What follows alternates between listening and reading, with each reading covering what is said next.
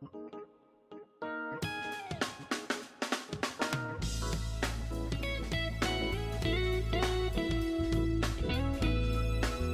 日新聞ポッドキャスト明日の種この番組は様々な現場で取材をする中日新聞の記者が記事に盛り込めなかった思いやエピソードを語る番組です。これから大きなニュースに育っていく話の種、家庭や職場の話題が豊かになる話の種をお届けします。まもなく今年が終わろうとしていますが、皆さんはどのようにお過ごしでしょうか？今日は番組開設から1年が経ちまして、リスナーの皆さんからいただきましたお便りの一部とともに、この1年を振り返ってみたいと思います。今日はスペシャルなゲストもお呼びしておりますので、最後までお聞きいただけましたら嬉しいです。タイのボーイズラブ作品について語った文化芸能部の小原健太さんをはじめ、この1年で様々な部署、主局の記者が出演しお話をいただきました。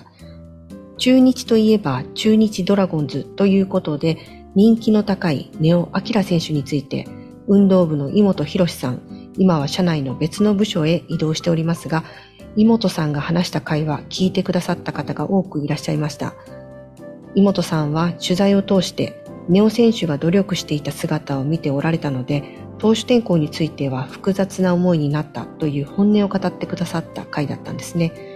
この井本さんのお話にいただいたお便りを一部ご紹介させていただきます。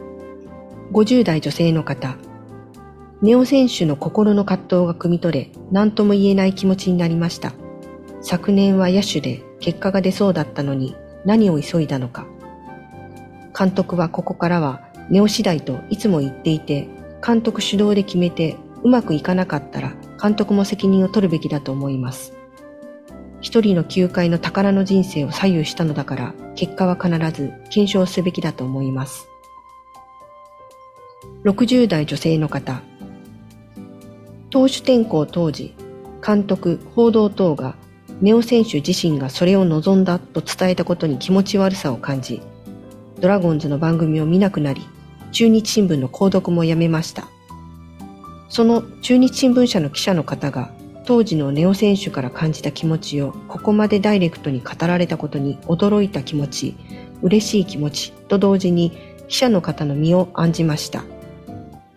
ネオ選手の歯切れが悪かったのは仕事とはいえ自分の人生を他人に変えられてしまう戸惑いと全てを語ることの影響を考えてのことと想像します。ソフトボールでインハイを経験した者としてチャンスに強くプレーに美しさを感じる野手ネオ・アキラ選手の姿をもう一度見てみたいものです。いいお話を聞かせていただきありがとうございました。60代女性の方、ネオくんを応援したくなる気持ちが改めて分かった気がしました。やはり、その人生の物語がどうなっていくのか、見守らずにはいられない何かを持って生まれた人なのだと思います。掘り下げた内容ありがとうございました。ネオ選手だけでなく、井本さんへのとても温かいメッセージをいただきありがとうございます。いただいた感想について、井本さんからメッセージを預かっておりますので、ご紹介させていただきます。ご感想をいただけて嬉しいです。普段、なかなかこうした場で話し慣れていないので、うまく伝わらなかったかもしれませんが、ネオ選手は決断に後ろ向きだったわけではありません。葛藤や歯切れの悪さの中には、打者を諦めると見られることへの抵抗感もあったのではないかと思います。本来は投手と野手の両方に可能性があること自体がすごいことなのに、報道を含めて周囲はそういう見方をしがちですしね。それにお話ししてからの1年間でのネオ選手のたくましさには改めて感服したところです。うまくいかない日が続いても前向きに試行錯誤をする姿には、コーチも同僚選手も一目置いていました。きっと来季は投手としてまた打席でもネオ選手しか見せられない輝きを放ってくれると思います。引き続き一緒に応援しましょう。引き続きネオ選手、妹さん含め応援をいただけましたらありがたいです。続きまして、岐阜支社報道部の池内拓さんが著名なアーティストが使っているヤイリギターと東海地区を中心に展開するスーパーバローの奇跡についてご紹介させていただいた回がありました。池内さんは岐阜県内の企業の足跡を紹介する連載を担当しておられて、その連載の時のお話や本社で取材をされていた当時の裏話もご紹介いただきました。こちらの回にもお便りが届いています。50代女性の方、池内さんのお話がとても面白かったです。ギターとか楽器に詳しくないので、世界に誇れるヤイリギターは岐阜にあることを知りました。ヤイリギターのことをググってみました。ビギンの比嘉さんと共同開発した一期一会は4弦で誰でも簡単に弾けるギターなんですね。ギターは海外で作られてるイメージでしたが、ヤイリギターは戦後の職人技でメイドインジャパンの素晴らしさを世界に広めたのですね。とても素敵なお話でした。ヤイリ和夫社長が渡米してギターを学ばれたり、いろいろな国に材木を探して旅に出ていたのですね。八重社長と政治家がつながっていたり、その秘書が今の河村隆名古屋市長でご縁を感じました。池内さんはいろいろな経験をされていて、なんとか生きているのですね。とても生き生きと話していて楽しみながら取材をして、自由に好きなことを記事にされているのが伝わってきました。池内さんの連載記事も読んでみたいと思います。続きを楽しみにしております。すごく丁寧に聞いていただきありがとうございます。こちらのお便りについても池内さんにお伝えしたところ、池内さんからメッセージをいただきました。ヤイリギターは私も思い入れのある連載でしたので、リスナーの皆様のご記憶に残ったとしたら幸いです。結局、今も何とか生きているという状況は変わりませんが、明日も何とか生きていこうと思います。池内さんのユーモアあふれる回答でした。なんとか生きていただき、また、ポッドキャストにご出演いただきたいですね。池内さん、よろしくお願いします。毎年春に三重県桑名市多度町の多度大社で行われます揚げ馬神事について、馬が安楽死していたという問題がありましたが、ポッドキャストでもお話をいただきました。桑名通信局の大島康介さんにもお便りが届きました。抜粋してご紹介をさせていただきます。人馬ともに危険なので、どうか人馬愛護由来から来た本来のやぶさめとして文化財を見直してもらえるようよろしくお願いいたします。祭りを自分の代で終わらせるのは嫌だというのは正直エゴだと思います。他の地域の人が見てトラウマになるレベルのことを長年知識もなく続けていたことをまず反省してほしいです。馬を心配するご意見や祭りに関して地域の方々の思いについて厳しいご指摘をいただきました。今回のお便りについて大島さんからもメッセージをいただいております。年末までに多度大社などがまとめると言っていた揚げ馬神事の見直し案は年明けに持ち越しになりました。地元の方々が真剣に話し合っていることは間違いありませんとのことです。大島さんは中日新聞長官の三重県版でご紹介しております年末解雇で揚げ馬神事の話題については振り返っているほか、この揚げ馬神事の話題が報道されたと同時期に桑名市の子ども園の虐待問題をスクープされ、このポッドキャストでもお話をいただいたんですが、そちらにつきましても中日新聞長官社会面の年末解雇でご紹介させていただいておりますので、そちらもぜひご覧ください。続きまして、光悦部の靴掛亮さんが解説されました光悦記者の仕事について、新聞社の中でどのように仕事をされているのか、靴掛さんのプロ意識を感じた回でしたが、こちらにもお便りが届いております。抜粋してご紹介をさせていただきます。50代女性の方からです。光悦記者のお話はとても面白くて聞き入ってしまいました。長官勇敢で出社時間が違ったり、夜中の2時に終わって寝るのが4時5時になるとか大変ですね。誤字脱字、名前や数字に間違いがないか探して修正するのに2回も読んだりとか、好きじゃないとできないお仕事ですね。公越記者に公越してもらえるから記者も安心して記事が書けますね。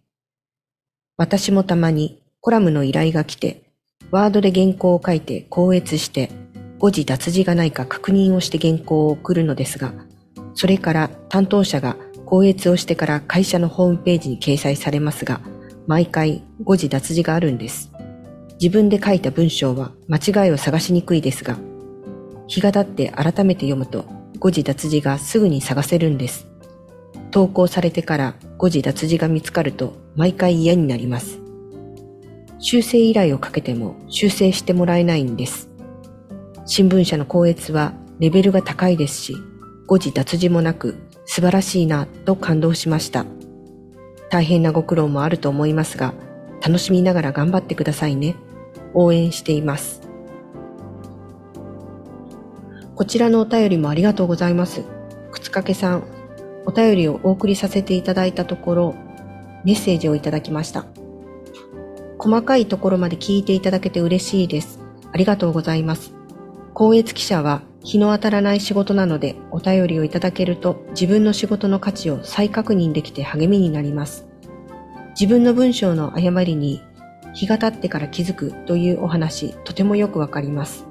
私もノートや紙面に載せるコラムを書くときは何度も自分で確認するのですが、やはり気づけないミスがあり、同僚に指摘されて命拾いしています。自分の文章を自分で校閲するのはとても難しいことですね。校閲部では沓掛さんはじめ有志の皆さんがブログサービスのノートに言葉の現場というタイトルで校閲部の仕事内容について書いておられます。中日新聞ウェブ内のポッドキャストの番組ページにもこちらのリンクを貼っておりますので、まだご存知ない方がおられましたら、ぜひ一度アクセスいただきご覧になってください。ここで今日のスペシャルなゲスト、デジタル編集部の親伊豆慎介さんをお迎えしたいと思います。年末の大変お忙しい中、足を運んでくださいました。親伊豆さん、こんにちは。こんにちは。親伊豆さんは2回目、3回目とゴールデンウィーク中の番組でボードゲームに関するお話をいただき、8月には記者4人がお酒を飲みながら語り合う番組にご出演いただきました。ありがとうございます。それでは早速、親父さん宛てのお便りをご紹介させていただきます。50代女性の方。ボードゲームといえば、やはり人生ゲームやオセロですね。息子が小学生の時は、親父さんのように手作りでカレンダーの裏とかに書いて友達と遊んでました。36人も会員がいらしたら確かにラグビーができる人数ですね。名古屋で流行っているのですね。続きを楽しみにしています。親父さんいかがでしょうか？え、すごい嬉しいですね、やっぱり。感想をいただけると。それで、えっ、ー、と、この方からのお便りの中に、36人も会員がいたらラグビーできるじゃないかっていうようなお話がありましたけれど、実はちょっとその後も会員が着々と増えてまして、今や40人を超えるという状況になっております。すごいですね。もう一気にどんどん増えてっていう。あやっぱり口コミ、はい。まあ、ボードゲーム始めたり、広がったりするのも結構口コミが多いと思うんですけれど、我が社の中でも、まあそういうのが広まって、誘って実際遊んでみて、楽しいからじゃあ入りますみたいな、そんな感じで、ちょっとずつ増えてるっていう感じです。皆さん、札回りせずにゲームを楽しんでらっしゃるんですかね。いや、それはまあ、社内いろんな部署の方がいらっしゃるんで、まあ、お仕事内容もそれぞれですけれど、まあ、特徴としては、あの、新聞社って言っても、記者の人だけじゃないくて、あの、技術系ですとか、そういう内勤で、えー、新聞の縁の下の力持ちのような仕事をされてる方もいらっしゃって、そういう方たちと結構実は相性がいいのかな？理系思考っていうんですかね。あの、ゲーム、勝ち筋を見極めて勝負するとか、推理物とかもあるんで、まあそういうのを好きな人とかもいますし、そんな感じでいろんな方が集まってます。ゲームを始めたら、なかなかそのやめ時っていうかね、例えばその休み時間とかに、休憩時間にやるってやっても、はい、途中で終わらなきゃいけないじゃないですか。そうですね。まあ、それはもちろん、休憩の間で収まるように、あの、休憩時間にやるときは、割と短時間で終わるゲームを選んで持ってってやって、まあちょっと終わりそうになかったら、まあ今日は残念ですけど、ここまでっていうようにしたりとか、逆にあの、就業後に集まる時もあるんですけれど、そういう時は、もう、いつまででもやれる。俺は今日泊まっていけるみたいな人もいたりしますし、あと、マーダーミステリーって言って、最近よく、その、同好会でやるゲームがあるんですけれど、はい。それだともう、一回に3時間以上とか、一つのゲームでかかる時もあるんですけれど、はいまあそういうのをやるときは事前に告知して、お時間取れる方限定で、途中で帰ったりしたらゲームが成り立たなくなっちゃうんで、覚悟を持って来てくださいみたいな、そういう風にやる時もありますね。マーダーミステリーっていうのはどういうゲームなんですか、マーダーミステリーっていうのは、あの、まあ、僕がもう連載の記事の中でも一回紹介したりもしてるんですけれど、まあ、推理小説、ミステリー、漫画とかアニメでも結構人気のジャンルだと思いますけれど、まあ、そういうのの登場人物に参加者一人一人がなって、まあ、事件が起きて、プレイヤーの中でいろいろ推理とか議論とか戦わしながら、最後に、お前が犯人だって言って、誰か一人を、こう、犯人と決めて、で、そこから、エンディングっていうか、エピローグが、語られて、まあ、そういうふうにも物語を演じる、推理を楽しむだけじゃなくて、物語の登場人物になったかのように楽しむゲーム。そういうのが実は中国の方で、えーすごい盛んだったのが日本にも数年前から入ってきて、でもうボードゲームというかそのいわゆるアナログゲームの中でも一大人気ジャンルになっていて、で、まあ同好会、私たちの中日新聞の中でももう熱心にやってる好きな人がいて、まあそういう人を中心に集まってやってる感じです。楽しみですね。もっと会員が増えることもね。そうですね。もう一つですね、はい50代女性の方から届いています。ボードゲームを自分で作ったり、新聞作りに時間制限があって、一番最初に作った人が勝ちなんですね。これあの、親父さんが作っておられるっていうボードゲームのお話ですね。はい。ボードゲームを仕事に活かしているんですね。名古屋大学大学院でもボードゲーム専門の授業があるほど名古屋では人気なんですね。株式会社森川をホームページでググってみたら、ボードゲーム工場魔女と弟子たちの動画にハマってしまいました。娘がいたら買ってゲームしたかったです。こんなお便りも来ています。はい。ありがとうございます。かなり、かなり詳しく調べてくださったんそうですですね。ね。あの、そこにも書いてあった、ボードゲーム工場っていうはい。ゲーム。僕も買いまして、あの、それで同好会ではい。実際遊んでみたんですけど、はい。すごく楽しかったので。でもちろん同好会なんで、はい大人しかいなかったんですけれど、はい。まあ大人だけでも全然楽しめるんで、機会があったら、この方も遊んでいただけたらいいかなって思います。どうなんですかね？この、あリスナーさんは、どうしたんでしょうね。ねえ。娘がいたら買ってゲームしたかったではいすというふうにありますからね。えーでも今日のお話を聞かれて、ね、このゲーム買われたかもしれませんね。そうですかね。まあ、そうだったら、どうでしょ新聞社は年末年始に特ダネを出す、スクープを出すっていうふうな感じで記者の皆さん頑張っているかと思うんですけれども、親父さんもこのボードゲームにおいて何かスクープを放つ予定はあるんでしょうか、何もないです。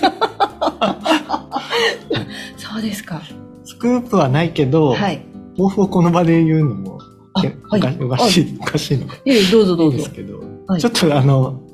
もう、かれこれ、2021年はい。の1月ぐらいに出した、えっと、ボードゲームの連載の第1回で、はい。あの、自分のボードゲームを作るって宣言して、はい。もう、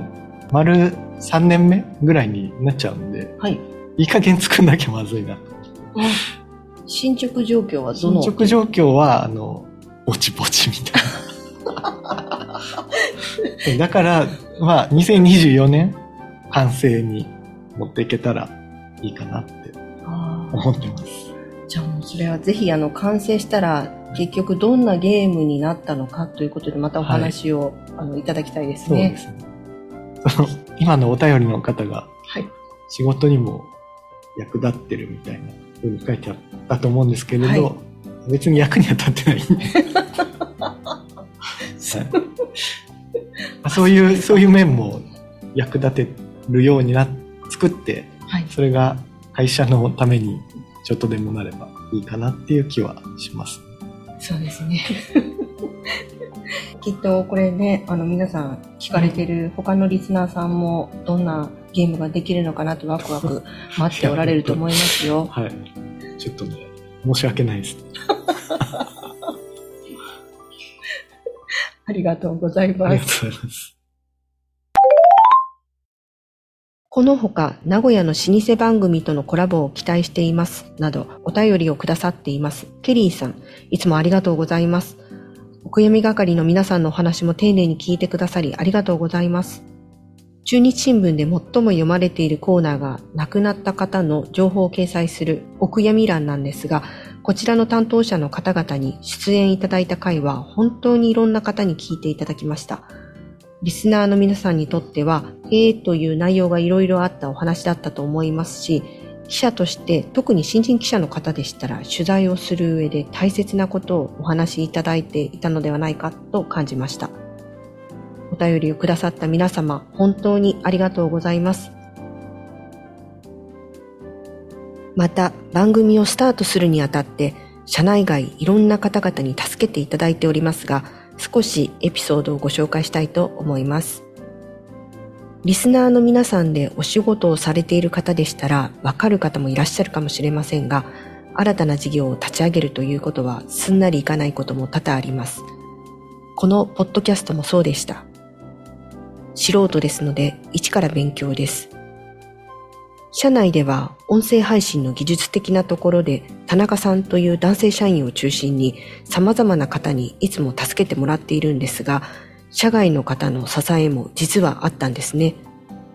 ちょうど開設の半年ほど前に新聞社やテレビ局、出版社などの記者やディレクターが集まって各社の優れた報道や企画を学ぶ勉強会が東京でありまして、私もそちらに参加させていただいていたんですね。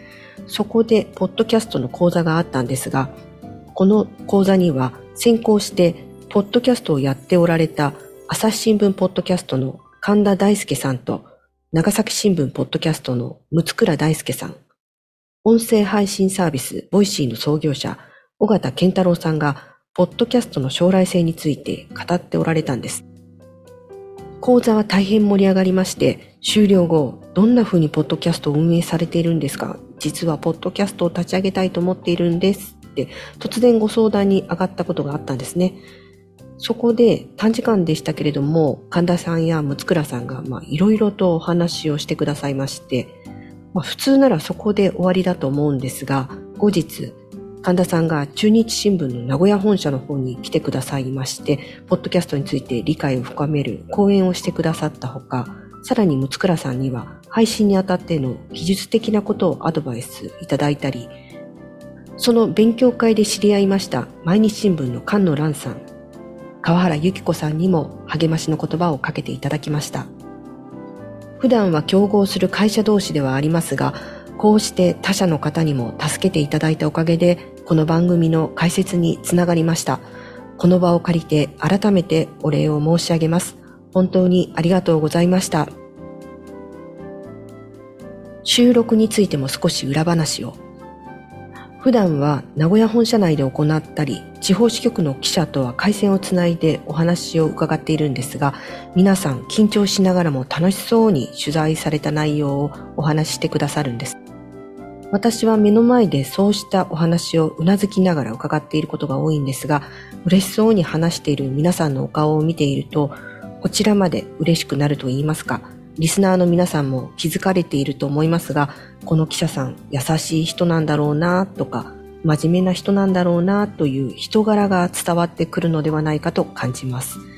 現場の楽しさや記者としての使命感など、さらにお伝えできればと思っています。音質などまだまだお聞き苦しい回もあるかもしれませんが、日々改善に努めていきたいと思っておりますので、引き続き温かく見守っていただけましたらありがたいです。今後ともリスナーの皆さんはじめ、いろんなポッドキャスターの皆さんとコラボレーションできたら嬉しいです。来年も明日の種をよろしくお願いいたします。新年は1月8日からお届けします。皆様、良いお年をお迎えください。お相手は中日新聞の浅井博美でした。